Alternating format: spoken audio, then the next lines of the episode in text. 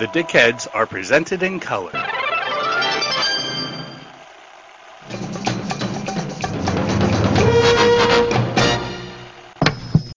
All right, thanks, Cliff. Uh, thanks for being a part of the Dickheads podcast. Introduce yourself real quick, just so I have it on camera. Okay.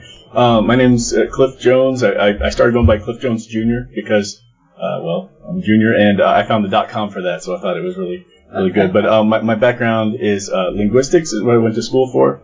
Um, so uh, I used to teach English for a while. I taught in Japan, and then I came back and taught in Texas. So, but uh, before that, I was into programming and into art and stuff. And eventually, after teaching for a while, I came back to coding again because basically that's what pays. Awesome. Well, thank you for being a part of the Dickheads podcast. Uh, we do appreciate it. And um, tell me a little bit about how you got involved with the festival. the festival. Well, I went to the the first one here um, about two and a half years ago.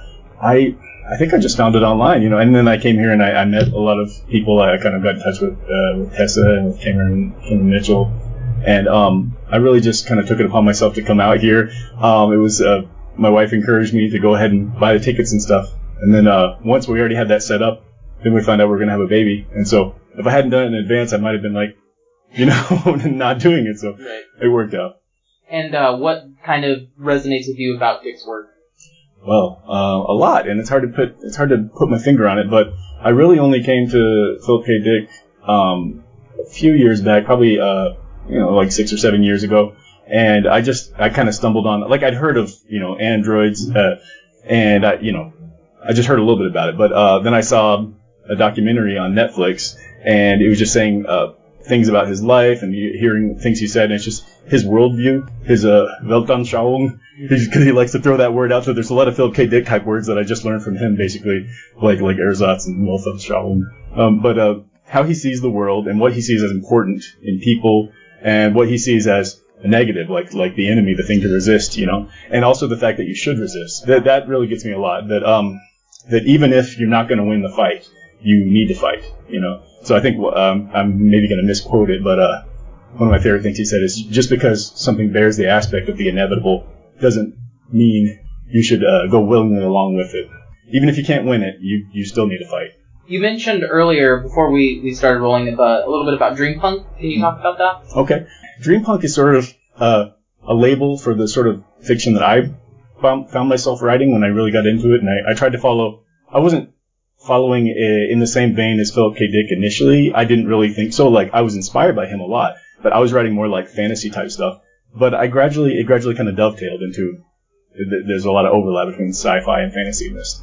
And um, when I was trying to find a label for what exactly it is that I write about, um, one of the things that came on was uh, Slipstream, and I thought that fit pretty well as just like a weird, weird kind of genre because I've always wanted to write stuff that's just mind-bendingly weird and takes you to some uncomfortable place and hopefully changes your view of everything around you, and you can see how how really strange everything around you actually is. You know, uh, there's don't- just take it for granted as a, as a given. You know, because that can actually be really dangerous because so many things are not only just strange, but they're they're wrong. You know, they're dangerous and wrong, and we need to re-examine them. Um, so uh, Dreampunk was another label that I came on uh, just while I was posting my stories online, and I was actually asked by um, an interviewer who was going to um, interview me in English and then translate it into Italian.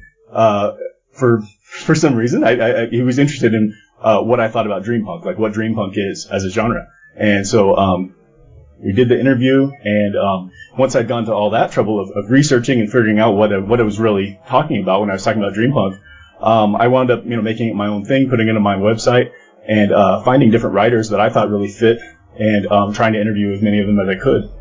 And uh, it's really taken off. There's lots of uh, indie writers, especially right now, that are really using the term and kind of promoting it. And there's other writers like uh, like Jeff Noon I was able to interview and Rudy Rucker that, that I think are really good examples of the genre, even if they weren't exactly using the term themselves. Are there any of Dick's novels or short stories that really resonated with you, though? Any ones that particularly stand out stand out to you, and you think this is kind of the story for me? Okay, yeah. Um, it's it's a really tough one. I knew you were going to ask that kind of thing too. The the first novel that I read by him uh, was actually, you know, when I was interested. I decided I was interested in this guy because I knew about his life, I knew about his view and everything. And my wife was my wife helps me out so much and finds so much and points me at things. But she uh, found uh, Dr. Blood Money and she said, "I think you'll like this one." And I just read it without even knowing what it was about. And that one for me, that was my first novel, and I really got into it. I really got into it, especially the, you know, post-apocalyptic, uh, nice time they were having out in the woods collecting mushrooms and stuff. You know, because it's like it's not just like, oh, the world's blown up and we're all just in the city suffering. It's like, well, obviously we're going to move into nature a little bit more, and we're still going to get by because that's the the second part of the title, or uh, how we got along after the bomb, I believe. Um, also, I mean, there, there's there's lots of them, but uh, just on the on the drive over here, one of the ones I heard again, a short story was uh, "Upon the Dull Earth," and that one for me is just really really touching, but also really mind-bogglingly like it opens your mind up to you know cosmic horror kind of stuff Mhm. because there's there's uh, creatures you know creatures that are sort of like angels, basically calls them angels, but the thing is that there are other levels above them. There's there keeps being other levels. Nobody knows how high it goes, and it's pretty horrific because the the level above you it may be benevolent, but it's also extremely more powerful than you, and it may not care that much about you, and so it may not want to squash you like a bug, but it might do it anyway. Mhm. You know, so Yeah. that feeling I, I read it, that, that gets me. Tell us a little bit about your own work specifically. Okay. Well, um, my own work, I've I've started a lot of stories, and I didn't really complete a lot of things early on in my my writing uh, hobby, I guess. Uh, and then when I finally started working on something seriously, and I said this is going to be a novel, and I'm going to complete it. Uh, what that's called is uh, Adelaide and Osgard. It's sort of like a, a I hesitate to say retelling. It pulls in elements from The Wizard of Oz, uh, uh, Alice in Wonderland, Peter Pan, uh, Norse mythology, actually different mythologies like uh, Egyptian, Mesopotamian. So it pulls in a lot of things. Actually, the further along you go, the more sources it kind of pulls from. So, um, but that one, though, what drew me to Wizard of Oz in particular, um, and you know, I love the characters in Alice in Wonderland more than the story exactly because it's I don't know, um, but uh, but I love Oz, and uh, the thing that I really liked about that was um, the three main companion characters. Uh, what I really took away from the that book, Wizard of Oz, that I read to my uh, baby so many times, my, my first uh, my first girl. Um, we got that for her when she was still in the womb. I read to her still in the womb, and then I read to her a bunch more. And what I really got into it was the idea that um, these characters they have these strong, you know, weaknesses, you know, and like the the scarecrow has no brain, and he, but the thing is he knows he doesn't have a brain, and so he is particularly careful, you know, to, to really think about things. And the Tin, Tin Woodman, especially for me, he knows he has no heart, so he takes particular care with everything, you know. So it's like you, you recognize your own weakness, and uh, you take extra special care to sort of counterbalance it. Like the, you know, the, the cowardly lion is cowardly, so he's always blustering and trying to scare things, you know, because inside he's scared, but he's acting like he's really brave, you know. Mhm. And so it's that kind of thing. Uh, for me, um, it really resonated, especially. Uh, we're coming back to the empathy thing. That I know it, that's a that's a major thing with Philip K. Dick. That Mhm. the um, like I, I'll I'll just say that my brother, my younger brother, is uh, autistic and uh, with severe language impairment. So I grew up with him. Uh, I mean, you know, au- autism means lots of things to different people. It's a sliding scale kind of thing, but anyway, it's very complicated. But uh, growing up with him, though, I mean, I felt like he was always in his own world, and people couldn't see it. People didn't know what's going on with him. You know, like I didn't know that well what's going on with him, but people see him on the street and they make all kind of wrong guesses about what's happening. Um, and Did, it- and so, have you read Martian Time Slip? yes, yes, Do you do you feel that Dick represented a character who essentially is autistic? Uh, correct? I- not I don't know fairly correctly. I don't know what the correct wording would be, but do you feel like it was accurately represented? I feel like he did his best with it. I feel For the like time. yeah, at the time, especially um, the way that uh, and the autism in there, uh, it could it could very well be offensive to people uh, Mhm. that with our current understanding of autism, because um, a big thing that people say is you know it's a difference, not a disorder, and it that's true to a point. You know, if it uh, on the higher end of the autism spectrum disorder. Um, where you can get by in your life, and it's, yeah, there's a lot of things about autism that are just different, and people just need to understand it and make allowances for that sort of thing.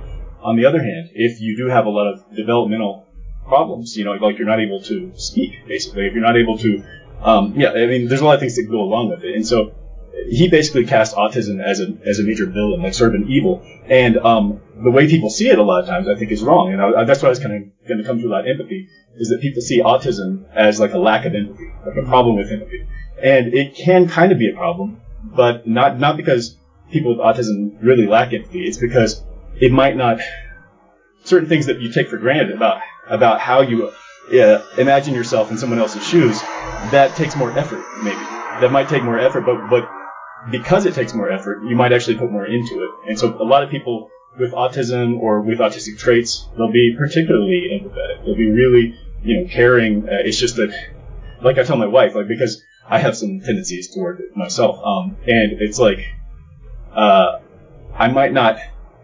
I'm trying to be thoughtful. I'm trying to think things out in advance, you know. So it's like, if there's something you want me to do, please give me a hint because I'm all over it.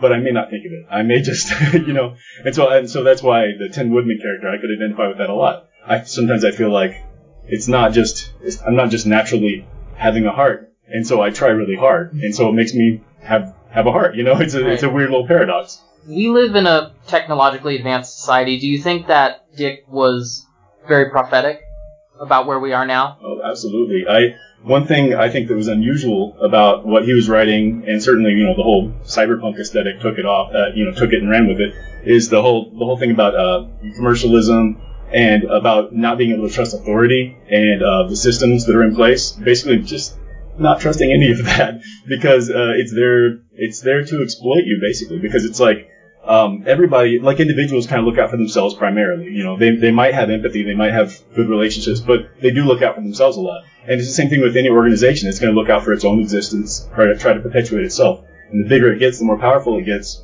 the more it looking out for itself can harm a lot of people and mislead a lot of people so I feel like there's a lot of things that Philip K. Dick would, a lot of themes and a lot of things he would touch on that now are almost taken for granted because they're so obvious, you know. But it's like at the time, yeah, I think it was very prophetic. Um, so final question: If of you're obviously a fan of Dick's work, Mhm. are there any stories or novels that you would particularly like to see adapted as a fan? Oh yes, yes, yes, yes. Um, well, I mean, I think uh, a lot of people would. A lot of people say like, "Oh, I hope this never gets adapted because the text is perfect and I don't want to see it ruined on the screen." And I'm not in that camp. I feel like it, adapt it, and if it's not good, adapt it again. Adapt it lots of times. You, you know, it just adds to it. It doesn't really take away. You can always read the novel. But uh, one thing I would point to is, is Ubik. Ubik is considered by a lot of people to be as a, you know, go-to masterwork. I mean, well, it depends. It depends what you're looking for. But as far as it's something you can make into a movie, a good, a good entertaining movie, uh, Ubik would be great. Um, and uh, like I was gonna say, Valis. A lot of people consider Valis as masterwork in certain ways, and that's that's a lot more. That's only for certain people, basically. you already have to love Philip K. Dick in order to love Valis. I feel like. But um, those would be those would be really great. I mean, like I mentioned, Doctor Blood Money. It, really, anything that hasn't been adapted yet, I would love to see it. Awesome. Where can people find you and find out more about your work? Okay. Um. Uh. I'm at cliffjonesjr.com is where you can kind of see everything linked together. But if you just search for Dreampunk, I've got a lot of stuff out there about Dreampunk, and my stuff will hopefully come up. And especially on Facebook, there's a, there's a group there that I started for that. So Awesome. Well, thank you so much for being a part of the Dickheads podcast. We really appreciate it. thanks.